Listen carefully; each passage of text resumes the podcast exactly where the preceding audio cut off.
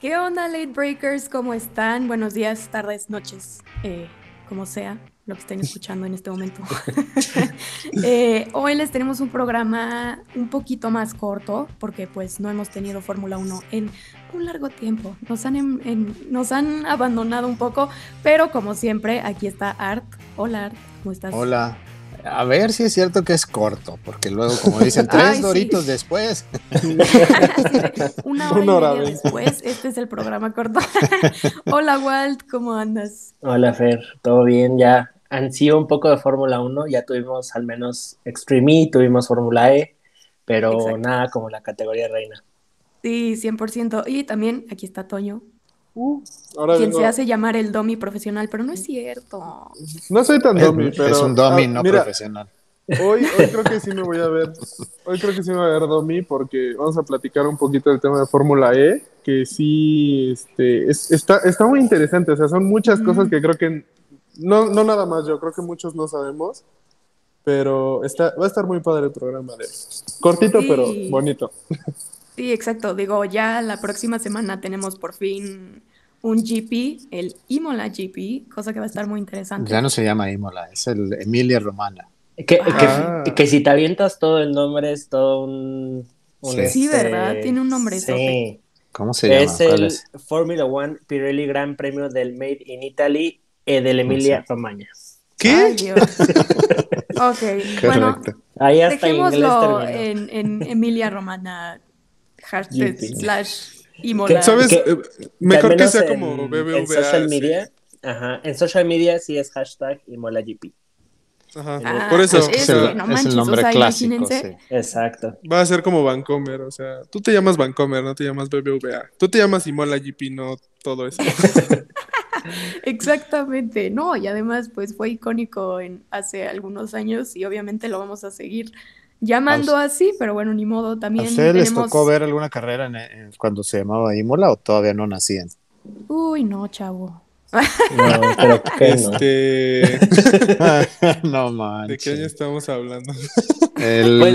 la última carrera. Aquí le podemos dar la vuelta porque sí, ya hemos visto ah, una carrera en Imola. Que se, fue el han visto. Bueno, el año pasado. Anteriormente. Bueno, a mí, yo, a mí Mola siempre me suena a Ayrton y me pone Sade, entonces. No, pero mira, la, última carrera que se corrió ahí sí había nacido, porque fue en 2006. 2006. Ah. Sí, las primeras ah. carreras fue en 1980, cuando sustituyó, fue el Gran Premio ahí de, Italia. Creo que estaban arreglando algo en Monza. Entonces, mm. por ahí fue la, la primera carrera. Pero tiene, como dice Antonio, o sea, el primer recuerdo que, nos trae a todos es el fin de semana trágico de, 1994, ¿no? Cuando no solo falleció Ayrton Senna, sino también eh, Roland Ratzenberg. Que si se acuerdan, o sea, todo ese fin de semana estuvo súper extraño porque también hubo el accidente de Rubens Barrichello, que salió volando y que estuvo impresionante. Eh, ese fin de semana a mí me trae recuerdos súper, súper extraños yo no vi la carrera de ese fin de semana. No sé si te lo había contado el, año pasado cuando estuvimos en tu programa, Walt. Y en ese tiempo yo vivía en, Inglaterra, yo vivía en Brighton, al sur de Inglaterra. Y ese era un fin de semana largo, entonces nos fuimos a pasar el fin de semana en Ámsterdam, era una fiesta nacional, y por andar de parranda no vi la Fórmula 1, no vi la carrera, no me enteré que Ayrton Senna murió, hasta que llegué de regreso el domingo llegué de nuevo a Inglaterra y lo primero que vi cuando bajé en el avión, vi en los periódicos de Sun y todos esos, así los encabezados de que muere Ayrton Senna y yo, madres, o sea, el shock, así, ¿qué, pasó? Te pones frío, ¿no? Yo creo Sí, o sea, fue, dije, ¿cómo? O sea, fue una noticia bien impactante ese, fin de semana y bueno, para, muchos, ¿no? Pero es pues historia personal ahí.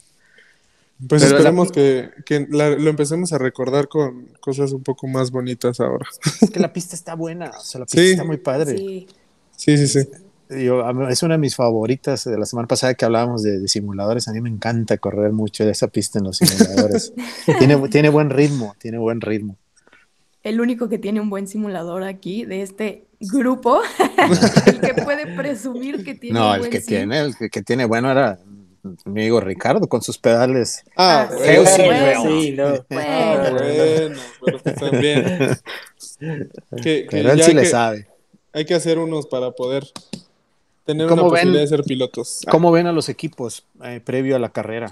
Ah, yo sí estoy bien emocionado porque la, la carrera pasada se quedó, o sea, como que me quedé con el qué más trae McLaren, me quedé con el este qué hubiera pasado si, si a Verstappen no le hubieran quitado la posición. O sea, Uf, se quedó calientito, ¿no? O sea, más Yo- ahorita que salió lo de Hamilton, de que salió como varias veces, o sea, ese Ajá. tema, digo, Eh, son Sí, ya. irte por la tangente en las reglas, pero, pero sí te deja la curiosidad de, oye, pues él lo hizo así, Verstappen lo hizo de la otra forma, y, qué hubiera pasado, ¿no? What if? Ujú.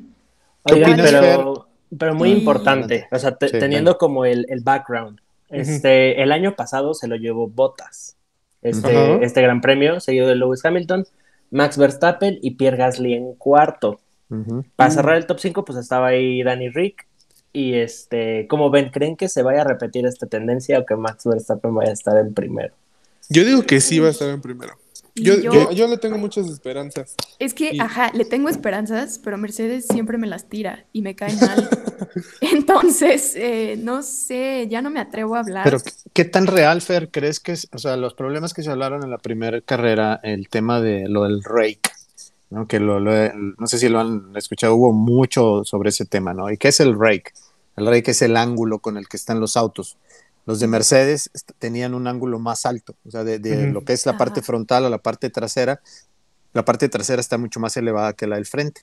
Entonces, con los cambios que hicieron para esta temporada, fue reducir lo- lo- en el piso las partes aerodinámicas que tienen en las orillas, que muchos les, les han hecho ahí cortecitos y eso. Entonces redujeron ese aspecto para reducir la aerodinámica y también bajaron a los autos. Entonces los que ya estaban bajos, pues se supone que sufrieron menos. Pero los que Ujú. estaban más altos, como Mercedes y el carro de Aston Martin, batallaron más. Pero hay gente que dice que los problemas de, de Mercedes van más allá de- del tema del rake.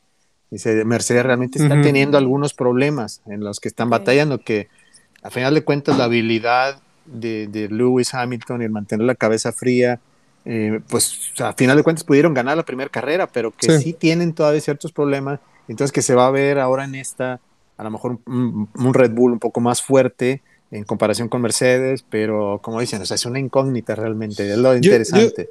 Para mí como que Mercedes este, es como cuando te tropiezas y te caes así como de nadie me vio y, y actúas como normal. Siento que eso fue un poquito lo que le pasó. O sea, fue como de, ah, no, sí estaba presupuestado que Max perdiera. Sí ganamos. O sea, pero Ándale, realmente sí, sí, sí. fue como que, ay, este cuate sí está muy cerca.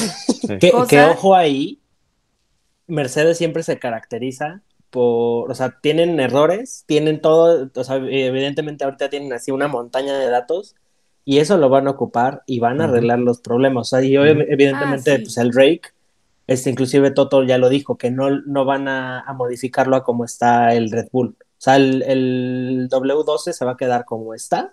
No van a hacer nada porque evidentemente también ya no pueden hacerlo pero además, o sea, Mercedes va a llegar por otro lado y va a ver cómo va a contrarrestar eso y van a ver que otra vez va a estar. Claro. No, y especialmente ahorita que tuvieron relativamente mucho tiempo para hacer cambios y analizar y etcétera, pues probablemente ya tengan algo mucho mejor. Pero sí me gusta el hecho de que Mercedes diga, ¡ah!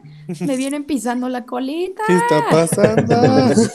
Sí, exacto, exacto. Cosa, o sea, sí es emocionante, obviamente. Red Bull se ve fuerte, AF. Entonces, Me gusta el duelo nuevamente, como hablábamos la semana pa- antepasada, de- el duelo de Ferrari con McLaren va a estar Ese otra vez súper bueno. va a estar bueno. Sabroso. Espero que esté ahora sí Fernando Alonso toda la carrera para que también se Ah, meta sí. en ese en ese duelo con el Alpine o con quién sabe, nos decepcionó un poquito la primera carrera Mm, y ¿Qué opinan?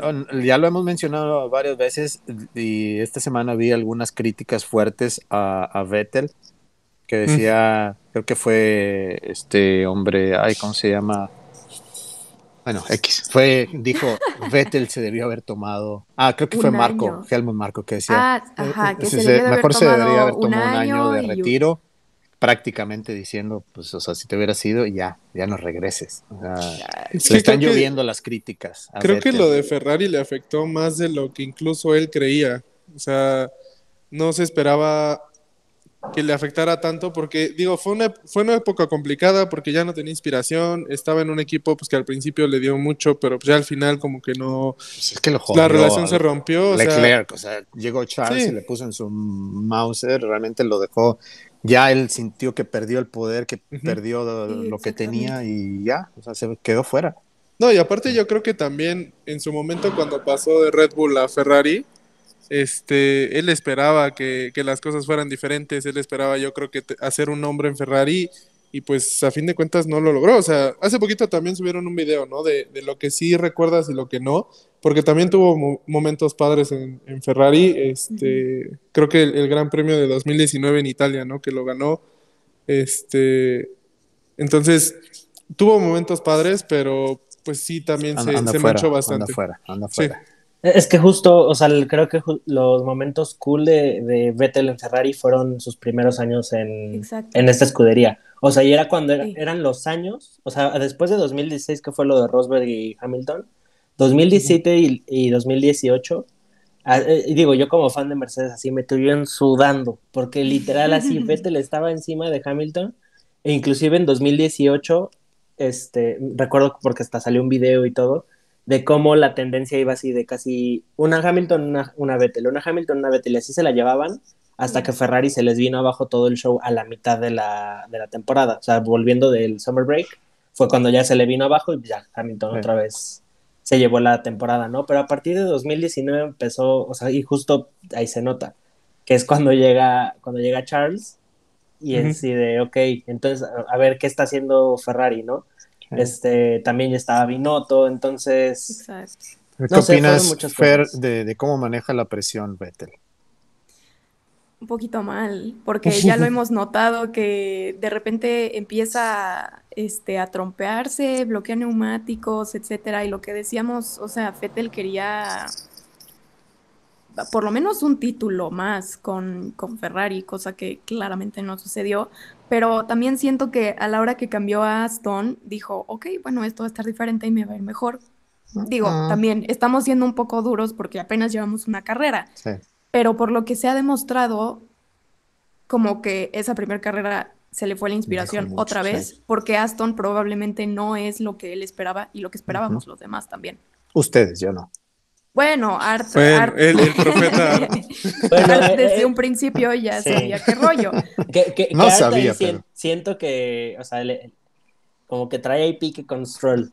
Sí. O sea, no le, O sea, no sí. le Ajá. No es que supiera, No, de o sea, hecho, realmente déjame, sí es que déjame me cae decirte mal. algo que ahorita sí estaba, apenas tuve oportunidad, me van a pegar de, de comenzar Drive to Survive y ya la quiero acabar, pues está bien buena.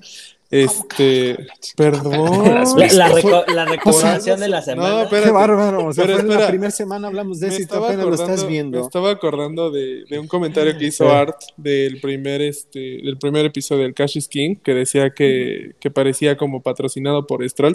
No es cierto, Art. O sea, sí, sí sale un rato, pero no es de, no es de eso el capítulo. Ya vi O sea, que sí traes una fijación con él.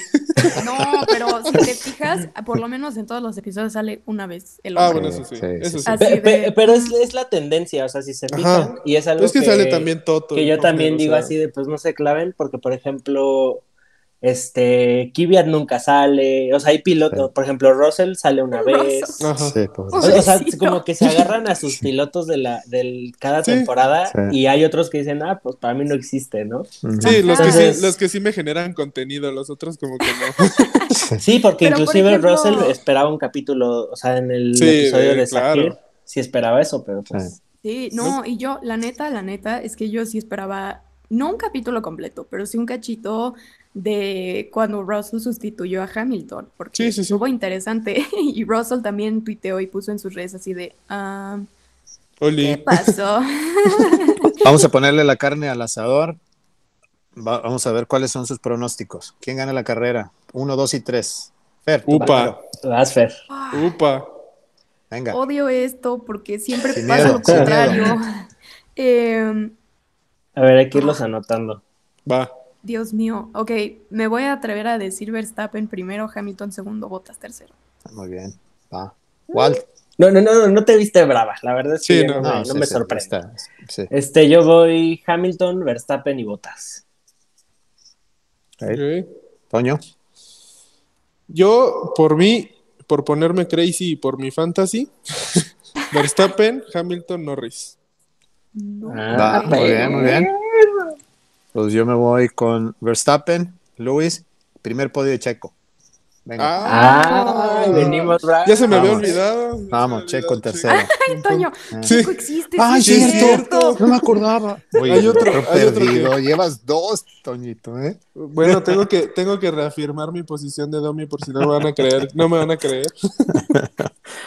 Bueno, eh, entonces cerramos Bueno. el tema de del De Imola o el. Pirelli Emilia Romagna de no sé qué más. eh. de- del Made in, in Italy, mamá mía. Sí. No, no, Ah, no, ¿qué onda con su ¿Qué nombre? dijiste del Sprint Race? Ah, sí. sí, sí. Exactamente. Ah, cierto, es cierto. Hablando de Fórmula tema. 1 y sus controversias. Uh, Está bueno. ese sí está bien raro. No, está buena. Yo, yo no A mí me gusta. Hay, hay gente, los clásicos, digo yo, ya me puedo considerar un clásico, ya estoy en esa edad de clásicos, ¿verdad? Pero, pero no, o sea, a mí me gusta mucho la innovación y me gusta que le están, o sea, eh, desde los últimos dos, tres años que hemos estado viendo cómo han estado manejando la Fórmula 1, acercándolo más a gente joven, eh, la parte de los conciertos, la parte de las redes sociales, la parte de acercar más a los pilotos, que viene también un poquito con lo de Netflix. Sprint Races está bueno, al menos para tres carreras en esta temporada. No se han definido cuáles y todavía no es un hecho, ¿verdad, Walter? O sea, Sí, to- todavía se está viendo para que se consoliden este fin de semana. Este, igual se están viendo todavía los términos y todo, pero pues prácticamente, o sea, pasaron ya como las, las barreras más fuertes. Una de ellas Pero- es Toto Wolf, porque es uno de los que no están en contra de esto, ¿no? De, de esto y del reverse grid, ¿no? A ver, ahora, por ejemplo, ahí, eh, digo, Sprint Races, ¿qué es o cómo funciona? ¿Cómo va a funcionar? ¿O cómo funcionaría? Son carreras cortas, tres, o sea, en tres fines de semana va a haber una carrera corta el sábado, que son, van a ser 100 kilómetros o un aproximado de 20 vueltas. Entonces el viernes van a correr la práctica libre 1 y luego se corren las calificaciones normales, las Q1, Q2 y Q3, Ujú. y eso va a determinar la parrilla de salida para la carrera sprint del sábado. En el sábado se van a poder utilizar cualquier tipo de llantas que quieran los equipos, o sea, vamos a la suave, intermedia, la dura, intermedia, etcétera, la que tengan para ese fin de semana. El ganador se lleva tres puntos, segundo lugar lleva dos y el tercer lugar lleva un. Son los únicos puntos que se reparten. Y eso determina la parrilla de salida para la carrera del domingo, la carrera normal. O sea, como lleguen en ese Sprint Race es como salen el domingo. Exacto. Ok. Sí, no hay, no hay inverse grid ni nada de eso. Que parte del asunto de- del por qué está un poco difícil que se pongan de acuerdo, etcétera, lo que comentábamos antes de, de grabar, es todo este asunto económico, porque, pues, o sea, ¿quién?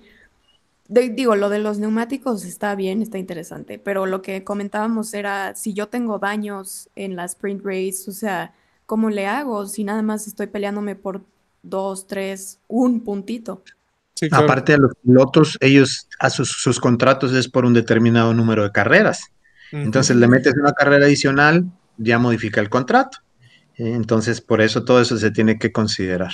Que, que además también- también el, el estrés al motor, o sea, es- son, son Sí. 20 Sí, vueltas sí. más que un Haas, yo no creo, yo, Al yo no creo que motor la y ahorita Sí va a tronar. Ahorita estaba pensando tanto al motor como al piloto. O sea, también Sí. consideremos que este, en teoría, esta es la temporada más larga en, en la historia de Fórmula 1. Ujú. 23 Teoría. carreras. Si le agregamos, pues, las sprint races, también creo que es bastante presión. Ahora, consideren, por ejemplo, ahorita que mencionas ese tema, Fer, los pilotos de NASCAR, por ejemplo, hay algunos que corren los viernes, corren en la NASCAR Trucks, el sábado corren en el Infinity y el domingo corren en, en la NASCAR principal, en NASCAR Cup. Entonces se avientan tres carreras en el fin de semana. Y algunos, cuando está el Memorial Day Weekend, corren en las Indy 500 y luego de ahí vuelan a Charlotte para correr las de NASCAR 500 también en, en Charlotte. Entonces tienen a veces dos carreras de tres horas en el mismo día. Es diferente, obviamente, Sí, pero claro. O sí, o sea, que- ahí sí. sí, por algo están en Fórmula, por algo Fórmula 1 es Fórmula 1 y NASCAR es NASCAR, o sea, siento que sí, Menos precisa Sí, nada. sí, no, no la menosprecio. o sea, Vamos a hablar luego de NASCAR NASCAR es- en, una- en un- algún episodio hablaremos No, de sí, eso. sí. No, definitivamente NASCAR no la menosprecio, pero justo eh, hablábamos, ¿no? En la semana de, de en F1, muchas veces piensas que nada más es subirte, pero no inventes, o sea, traen un montón de cosas en la cabeza, que cuida las llantas, que, que, el, este, que el volante, que los botones, que los setups, que todo. Entonces, ese estrés, más que el estrés del físico, o sea, físico yo creo que no hay tanto tema, más bien es el estrés de que te vas a subir a dos carreras, este, y además en la primera tienes que cuidar con ganas el coche, porque si no la que importa es en la que le vas a dar en la torre. De hecho, veo más probable que haya desconcentraciones por lo mismo en el sprint race que en la carrera en sí, porque en la carrera pues dices vas con todo, pero en el sprint Sí. race es como que moderarse un a, poquito. mejor, a lo mejor intentan eh, cuidarse un poquito y por eso cuidar, a lo mejor cometen algún Sí, error. aparte, pues. Aparte, como ya hiciste el quali, pues como que, no sé, o sea, no siento que ganes como tanto. ¿no? Pero lo, lo bueno es que son tres nada más. Se habla posiblemente que la hagan en, habían dicho Interlagos, pero hay la posibilidad de que no se haga la carrera de Brasil, ¿no? Entonces Sí. puede ser en Silverstone, en Monza, y no me acuerdo cuál era la otra en la que había posibilidad de, de correrla, pero serían tres, tres europeas seguramente. Ok. Habrá que ver qué pasa, ¿no? Pero, bueno, Sí, no sé. ver. No le Es encuentro, buen no es que, no es que esté en contra de, pero no le encuentro mucho sentido aún. Diego, habrá que ver cómo funciona, ¿no? Ahí te va tu tercera cachetada del episodio. No, pero sí, exacto. Digo, a ver si funciona, pues, tanto para los equipos como para nosotros también, porque a fin de cuentas, pues, es todo espectáculo para, para el público. Claro. Sí, exacto. están O sea, intentando. ahí al final lo- los que no se clavan, ah, no, que el estrés tanto al piloto, el motor, no, no puede ser, este, no tienen dinero para correr. Pues a la, may- o sea, la mayoría pues no ve eso, ¿no? Entonces no. realmente es más Exacto. entretenimiento, claro. más Fórmula 1 y Eso sí. ma- más levantadas de madrugada, ¿no? Para ver la cual. Sí. Ah, ahí hablamos. Siguiente tema. Ah, Siguiente ahorita, tema. ahorita el, el más interesante, igual para, para los que no están tan metidos y que le dicen solamente es dar vueltas en un circuito. En esta ocasión para el F1 for Dummies tenemos el tema de neumáticos. Justo lo que hablábamos en, la, en el sprint race, que pueden usar cualquier tipo de neumático, pues si no sabían a qué se referían, ahí les va.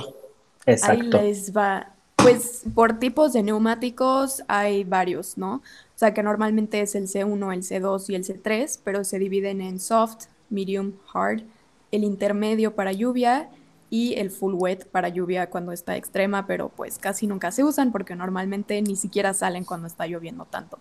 Este, aquí lo Práctica. interesante. Obviamente en carrera tiene que salir, ¿no? Sí.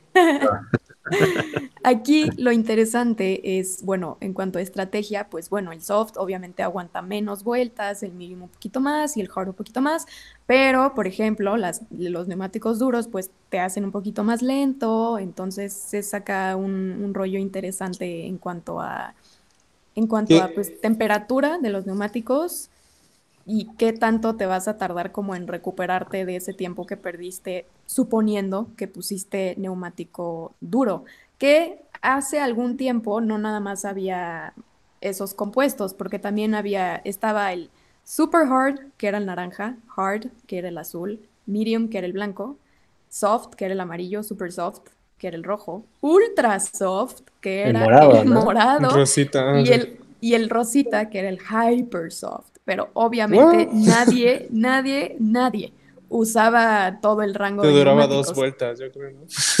Sí, no, no, no. Y ahorita, bueno, pues rojo es soft, mediano es amarillo y blanco es este duro, que son los que más se usan, ¿no? Y verde sería el intermedio y azul sería el full wet. Pero ¿Qué hay- además de eso, ah, sí, sí, sí. Que ahí, aunque no sé mucho de estrategias y, y digo, a- apenas vamos conociendo los, los tipos.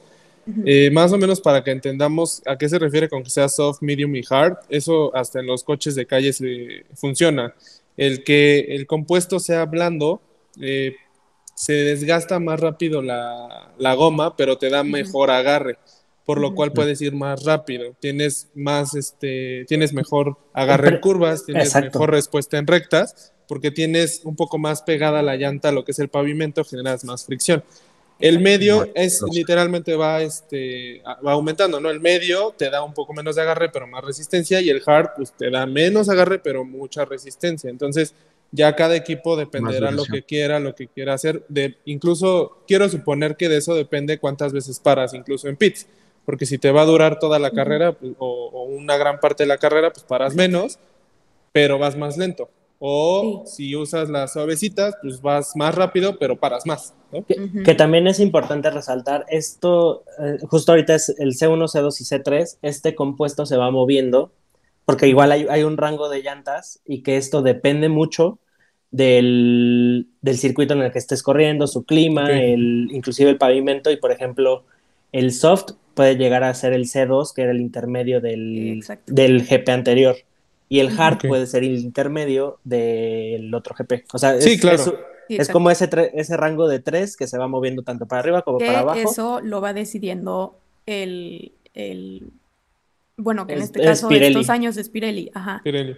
Que, que inclusive ahí también es muy importante, este, en, en la F1 ya retro, había muchos este, proveedores de llantas. Si, si, no me fallan, eran dos o tres, ¿no, Art? Nada más, o nada más. No, eso, eso ahorita iba a hablar precisamente de eso, de que ahorita tenemos únicamente a Pirelli, pero antes ha habido guerra de, fabricantes de neumáticos, ¿no? Ha estado las guerras de, Pirelli contra Michelin y también hubo en un momento estuvo Bridgestone, que les iba a mencionar. O sea, las llantas siempre han jugado un papel importante en las carreras de la Fórmula 1 pero ha habido épocas en las que a mi juicio era, era lo más importante, o sea, lo demás como que pasaba un segundo término decía, bueno, creo que se ha exagerado la importancia de los neumáticos en la Fórmula 1. Pero ha habido, siempre han estado haciendo cambios. Hubo un tiempo en el que las tenían las llantas, eh, lo que era el groove, que tenía como un, dibujo en la llanta, ¿no? Como si fuera la llanta de calle parecida de los autos, mm. que estaban horribles esas llantas. y luego, no sé si se acuerdan de, del fiasco que hubo en el 2005 en Indianápolis. Y precisamente cuando estaba, eh, eh, había equipos que tenían las Bridgestone y otros muy poquitos como Ferrari, que estaba con Pirelli con Michelin en ese entonces. Era, con Michelin, que de hecho salió, que este, traían una falla, que no era seguro que ocuparan estos neumáticos y prácticamente salieron que cinco coches, creo, nada más. o sea, literal así veías la parrilla vacía. Un fraude. Lo que pasa es que hubo accidentes en las prácticas, o sea, empezaron a detectar que los vehículos se comportaban de una manera muy extraña y como eran unas velocidades muy altas, creo que Ralf Schumacher que tuvo un accidente y entonces ya por ahí dijeron, ¿saben qué? Esto no se puede correr así. Entonces dijeron, bueno, necesitamos una de dos, o que nos traigan nuevas llantas o que nos pongan una chicane en la pista. La FIA en ese entonces también era un papel así de que demasiado rígido, dijeron, no podemos poner una, una, una chicana ahí, se corre así. Entonces los equipos que tenían las llantas de Bristol, pues no vamos a arriesgar a nuestros pilotos, no podemos salir a la pista, y no salieron. Y la gente que estaba ahí en las gradas, así que, ¿qué demonios? O sea, vinimos a ver una carrera de 20 autos, no de cuatro autos. Fue una farsa completamente, ¿no? Esa vez. Entonces, son parte de, las controversias que han jugado, el papel que han jugado los neumáticos. Entonces, y, el otro es, durante cada carrera, la estrategia de con cuál llanta vas a salir, que eso queda determinado en la sesión, eh, creo que es en la Q2, ¿no? Donde termina la llanta que vas a arrancar la carrera. Por eso es importante el Q2, de ahí la llanta que uses, con esa vas a arrancar y en base a eso mueves tu estrategia de, la carrera. Si arrancas con soft, ganas velocidades al principio, y luego cambias a la intermedia y con esa dices, bueno, ya determinas si va a ser dos paradas o va a ser tres paradas. Tienes gente que maneja muy bien los neumáticos, como Luis o como Checo, y hay otros que son mucho más agresivos, que se terminan las llantas más pronto. Entonces ahí es donde entran en juego esos componentes de los que estaba hablando Fer al principio. Eh, los de lluvia, entra el tema siempre de cuando está lloviendo, sales con el intermedio y luego siempre empiezan a ver de que ya se está quitando la lluvia y el primer cambio que quieren hacer, vete ya con las lisas. Cambio, quieren ser los primeros a quitar la intermedia porque esas son mucho más lentas. Pero ¿qué pasa? Cuando cambian a la, lisa y que todavía está mojado, se van patinando. Pero el que puede agarrar bien, como nos decía Ricardo la semana pasada, que agarra la, la línea húmeda, la línea seca normal, los equipos que saben jugar bien esa estrategia, ahí es donde se ganan las carreras. Por eso es tan interesante cuando hay lluvia, ¿no? Que, inclusive, por ejemplo, hay un dato cuando hay lluvia, esto, estos neumáticos que pues parecen llantas de calle, que justo es como uh -huh. que ah, bueno, pues traen llantas con estos, con estos groups, la intermedia saca 30, gal 30 ¿sí eran 30 litros de agua por segundo. 300 kilómetros. Pues sí, o sea, todo lo que va saliendo. Y por, eso, eso ya ven que se hace ¿eh? También no ven ni sí. madres, van atrás, y... no ven nada. Por eso, o sea, si se acuerdan cuando fue en los noventas, aquellos choques en, en, Spa, cuando viene Schumacher atrás de Coulthard, que se frenó antes Coulthard, que le pega a Schumacher, que sale volando una llanta y se va Schumacher toda la vuelta de Spa con solo tres ruedas, llega a los pits, se baja del auto, va a buscar a ah, Coulthard, a agarrarlo a golpes de por qué se había frenado antes, él dice.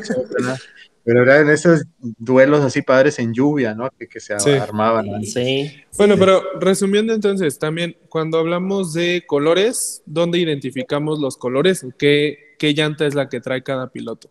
En la parte exterior de la llanta Viene el colorcito. Un colorcito, ah, un, circulito, o sea, pintado alrededor del neumático y es del color que les decíamos, blanco, amarillo, rojo, etcétera.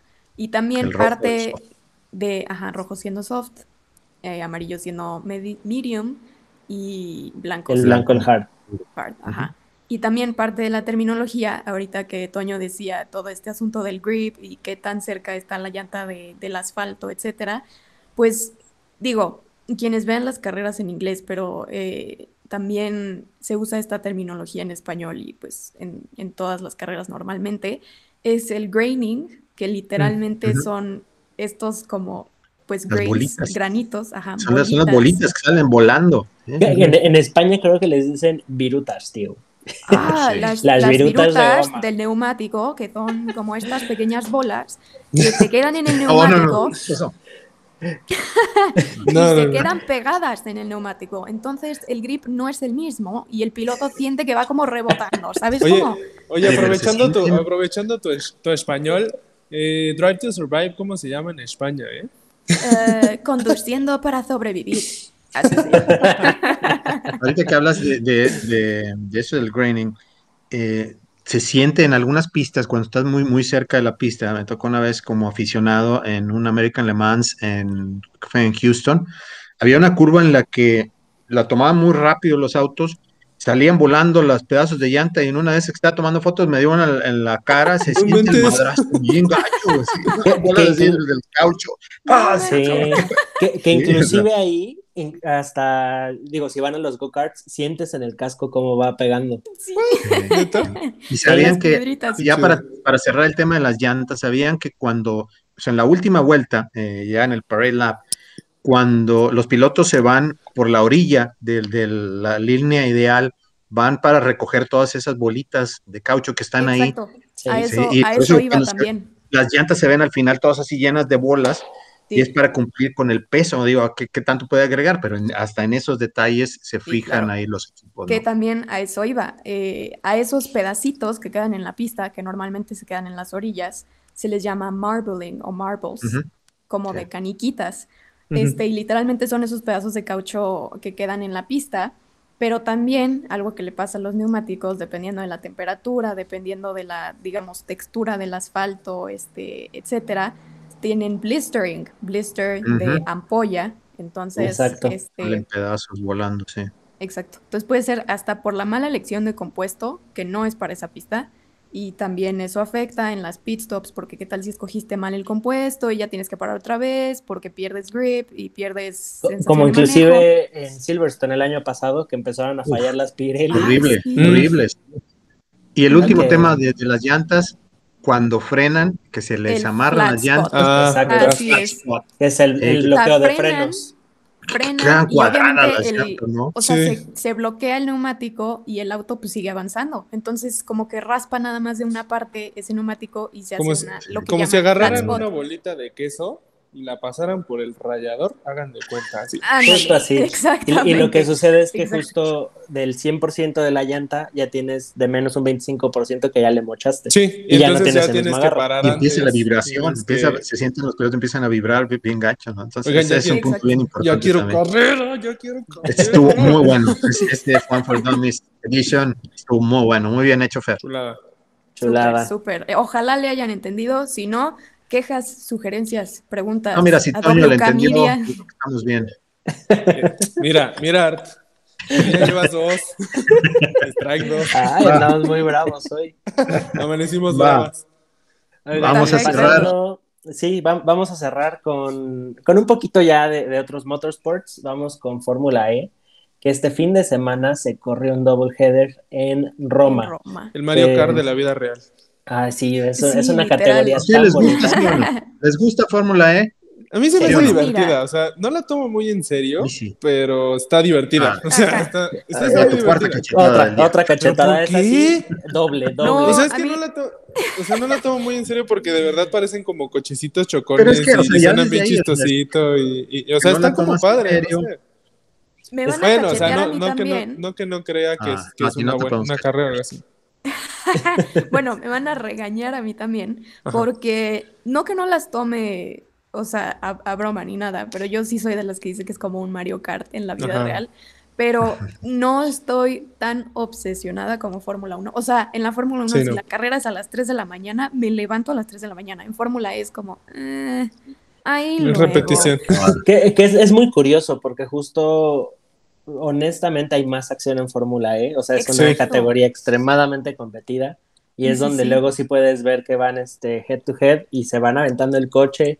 O que uno se le cierra y el otro ya se pasa porque el otro literal aventó el coche y el chasis pues lo puede aguantar, ¿no? No como Fórmula 1 que así literal ya le tocó el alerón y ya explotó la llanta, y le explotó la nariz al otro y ya están fuera y no, o sea, creo que se presta Pero estamos más. hablando, si estamos hablando de un serial nuevo, ¿no? O sea, también es un Sí, serial muy sí, joven. es- es muy joven, esta es- Sí. año. Esta es la séptima llevan- temporada. Creo que, ajá, exacto, creo que es la séptima Eh, es temporada. séptima temporada y es la segunda que oficialmente ya es FIA World Championship. La, ante- la anterior fue la Que de primera. hecho, es- eso es algo padre. O sea, yo me acuerdo cuando, cuando llegó por primera vez a México que casi casi te regalaban los boletos, te pagaban porque fueras, pero creo que ha crecido mucho. O sea, incluso yo tengo recuerdos de los últimos dos GPs que se corrieron acá de, de Fórmula E. Ojo, ojo, ahí es E-Prix, no Ah, son GPs, E-Prix, son los. E-Prix. E-Prix. EP. Ah.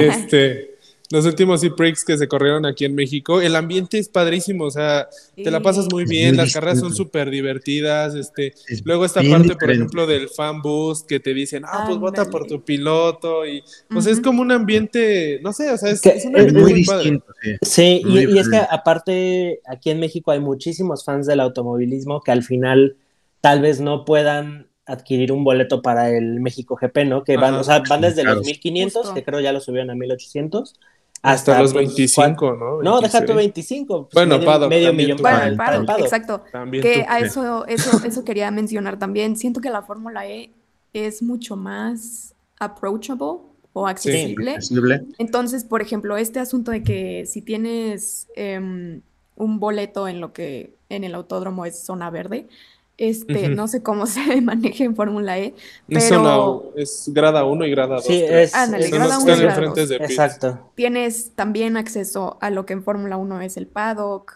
Este, entonces es- está como más Que, que de hecho ahí, ojo, o sea, todos los boletos te dan este acceso a paddock, o sea, a paddock tomando en cuenta esta parte como detrás de los pits. O sea, literal, tú puedes andar, toma- andar tomando tu cerveza y todo, y enfrente del Media Center del Autódromo Hermanos Rodríguez están los pits. Entonces, literal, puedes estar ahí cotorreando y de repente aparece Susie Wolf, de repente aparece, Sí, en, en ot- en otros años aparecía Felipe Massa, este, yo ahí tengo unas gorras autografiadas por Nelson Piquet Jr. que de repente así me lo, me lo encontré. O sea, son, son como cosas que en Fórmula 1 ni de Sí, Sí, no. chingados. Sí, no, no. Exacto. O, o sea, Bueno, es- yo- a mí me tocó- no me ha tocado verlo. acerca. En la Ciudad de México es impresionante cuando van por el Foro Sol las escenas ahí, porque es donde más gente ha habido en las carreras de Fórmula E. 100%. A mí me tocó cubrirla, la Fórmula E, en Nueva York eh, en el 2019, el año pasado no hubo. En el fue la 2019 final, ¿no? fue, fue la final, era un double header ahí, entonces estuvo padrísimo. El circuito está muy bonito porque tienes de fondo ahí el background con los edificios de, de, Nueva York. La pista, eh, ahorita que hablamos de las pistas, algunas son demasiado complicadas, demasiado cerradas. Esta sí tiene un flujo, un cierto flujo interesante. A mí me gustó mucho y lo que les decía esto de, la gente, se, ve, se veía un ambiente completamente diferente a las carreras en las que, que yo voy de, de NASCAR o de Indy, de IMSA, Fórmula 1. Acá era otra generación, era mucha gente joven, había muchas familias y todo el tema, todo es de, tecnologías verdes, ¿no? Nuevas tecnologías. Eh, tienen su stand de los simuladores, allá estaba la gente de BMW, gente, la gente de Jaguar con los autos nuevos, entonces se sentía una vibra muy diferente. Y para todos los que dicen que eh, es que los carros, esto, que lo otro, yo que los vi así, estaba en la, en la barda, me pasaban literalmente a dos centímetros en una curva, pasaban cerquita. Los pilotos compiten, como decía Walt, o sea, van ferozmente compitiendo por velocidad, por posición y se dan con todo. O sea, eh, los pilotos, además, en lo que sea, y ellos se van a dar con todo. Sí, y otra cosa es que mucha gente los menosprecia, independientemente por el sonido, sino por la velocidad. Y mm, debo decir que no estoy muy segura, corríjanme si estoy mal, pero el arranque es más rápido que en un Fórmula 1. Sí, sí porque es, el asiento. Sí, es, lo típico de un coche eléctrico. Tienes, el, tienes toda la potencia este, de manera inmediata. Es que en un motor de gasolina tienes que llegar a ciertas revoluciones para que te dé esa, esa potencia. Y el eléctrico te lo da, te lo da inmediatamente. Exactamente. Sí, ¿Verdad, Toñito? Con la EQC. Digo, ¿qué? Eso es un tema. O sea, hablando. ¿Qué? haciendo la, interpolación aquí o sacando el tema hacia los autos de calle, cuando manejas, o sea, ese es mucho la, de la sensación de un auto eh, normal de gasolina, ¿no? La aceleración, sientes el que te da el jalón, eh, escuchas el motor, todo eso. En un auto eléctrico, la diferencia es que pisas el acelerador, la respuesta es inmediata. Tienes un torque que dicen en algunos casos. no me he subido a ningún Tesla, pero en el, cuando lo ponen en el modo, ¿cómo se llama? El lúdico, Dicen que el, cuando aceleras hacia fondo llega a ser hasta incómodo la transmisión de poder. O sea, te sientas así como que se te van los de estos a las anginas.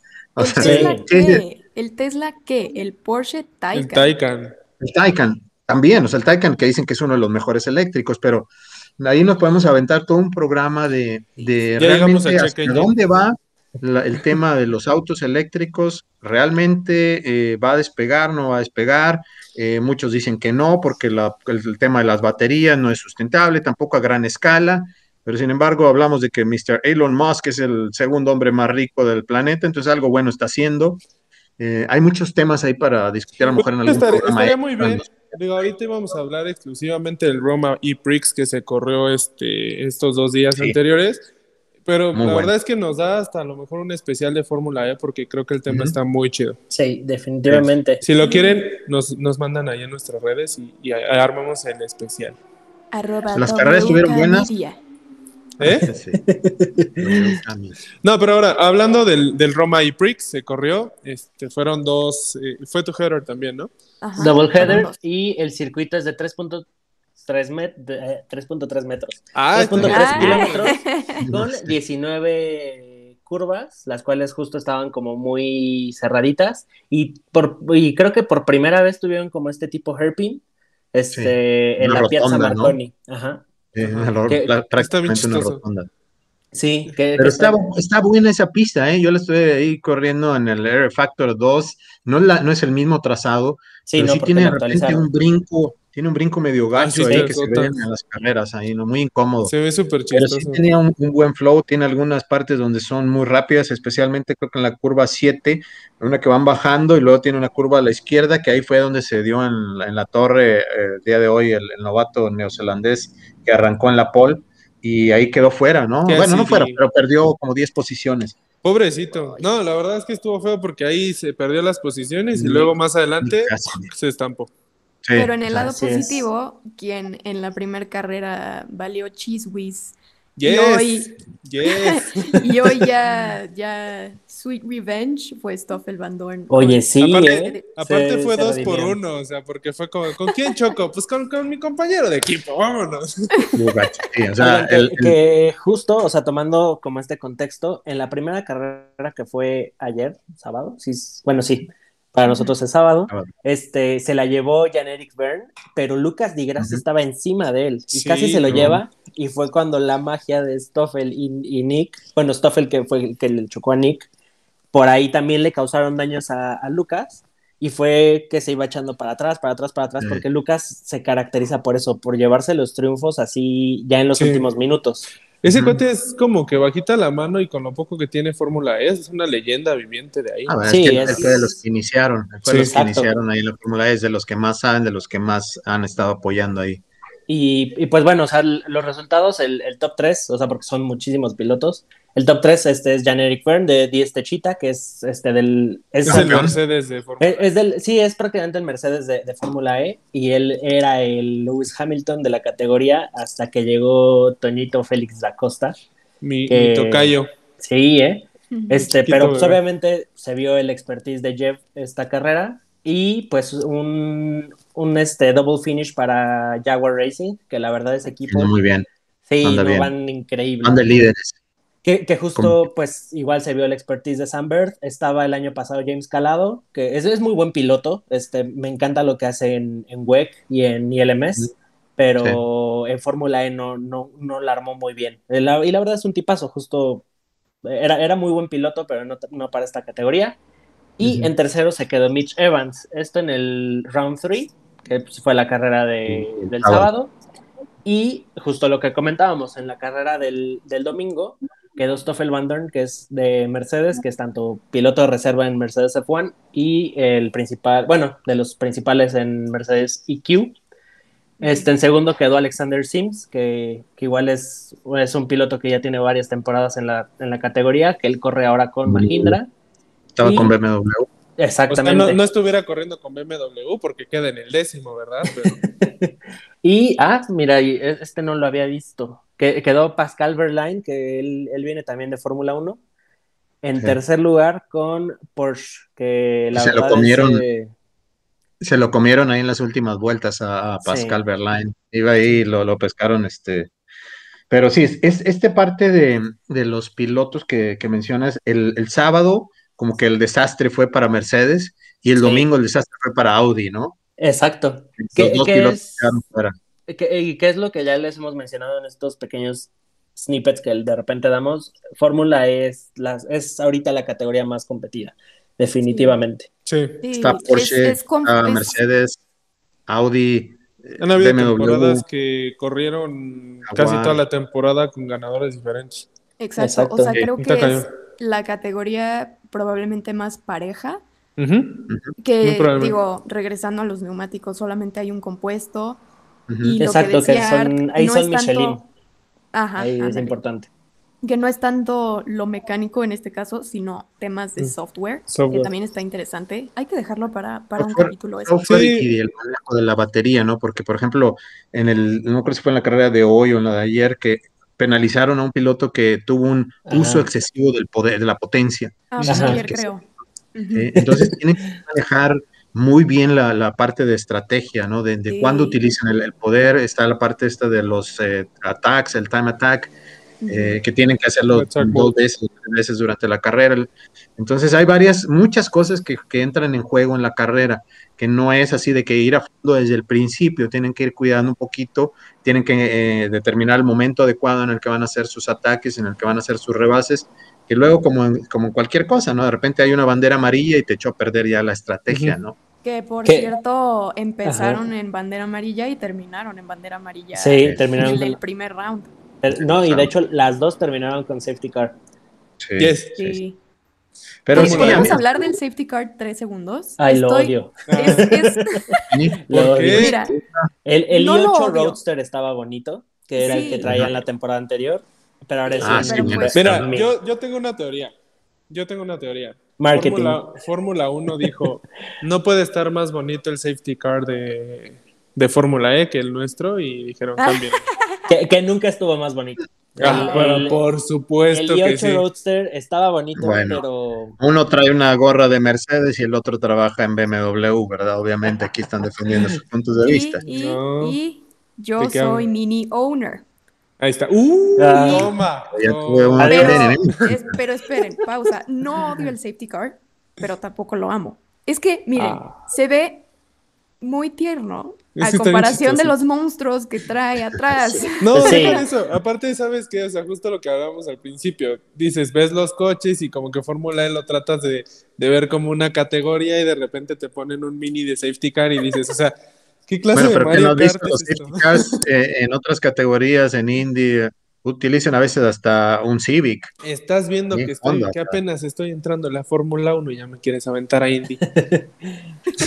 Eh, pero pues, es que sí sería para que trajeran algo más al, al nivel. Sí, la neta sí. Sí, o, O sea, podrías bueno, meter o sea, un Taycan. es pura movida de marketing. este, Es marketing. IP. o sea, Es más, podrías meter hasta un e-Pace, pero bueno.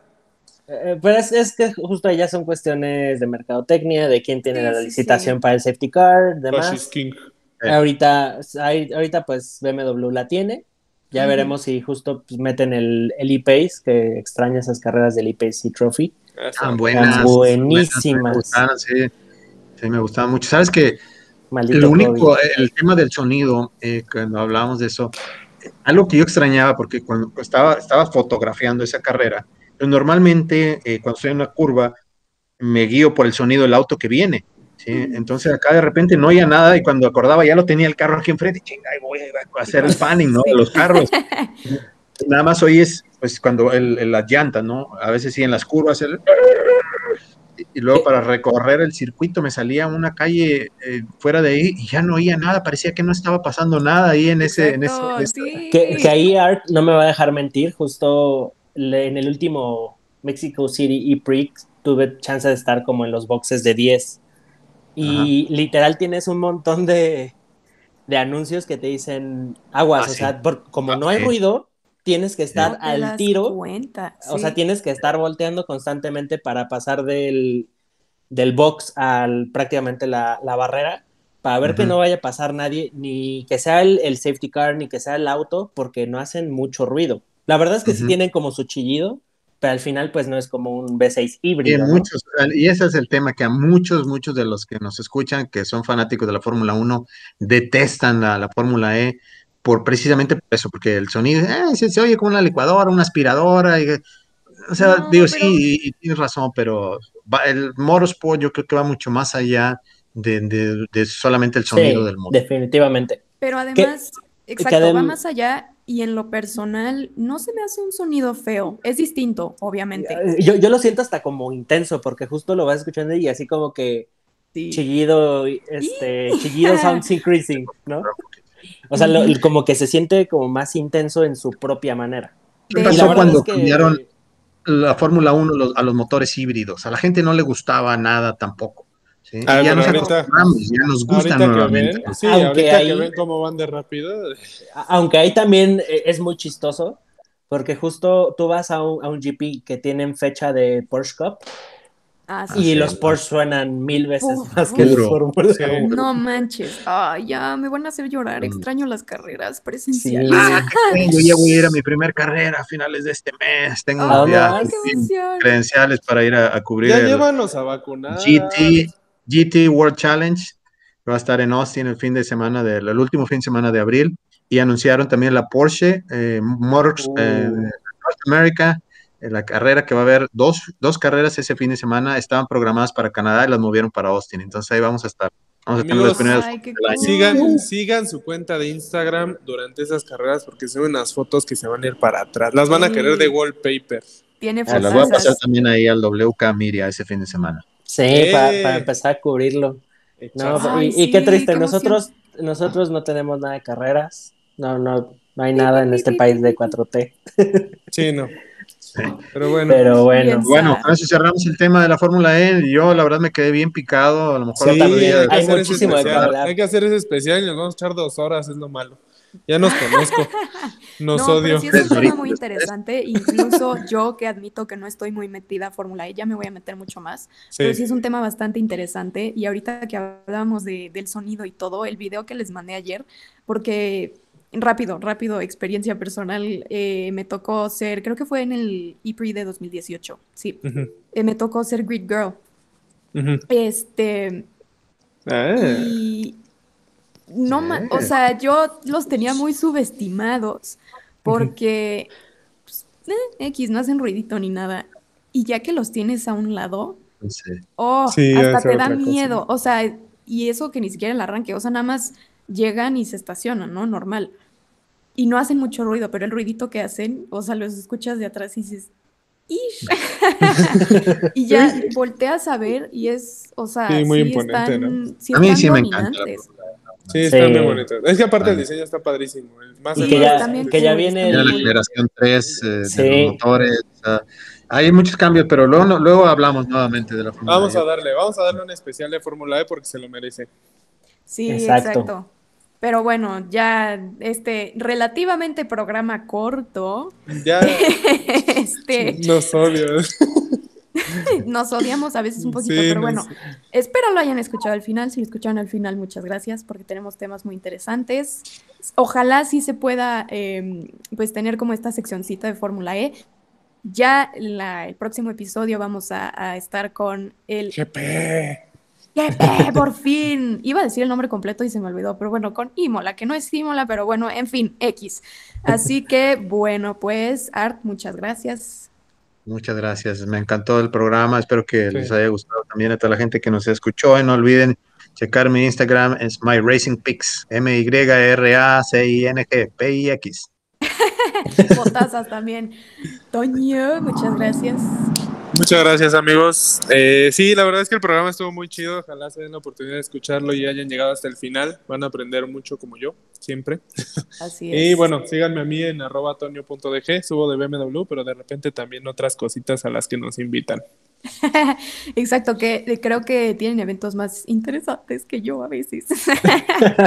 Ya poco a poco Igual. te vas a ir subiendo al bando de los ganadores. Oh. Necesito mis dos vacunas primero, pero ah, maldita sea. Eh, en fin, Walt, muchas gracias. No, de nada. Y pues espero lo hayan disfrutado. A mí me pueden encontrar como arroba Walter Kensler. Bien, el nombre no se los voy a deletrar demasiado.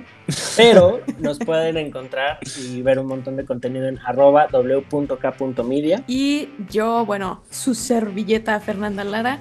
Y me pueden seguir como arroba ferlara.h. Así que muchas gracias a todos y nos estaremos escuchando el próximo lunes. Adiós. Adiós, bye.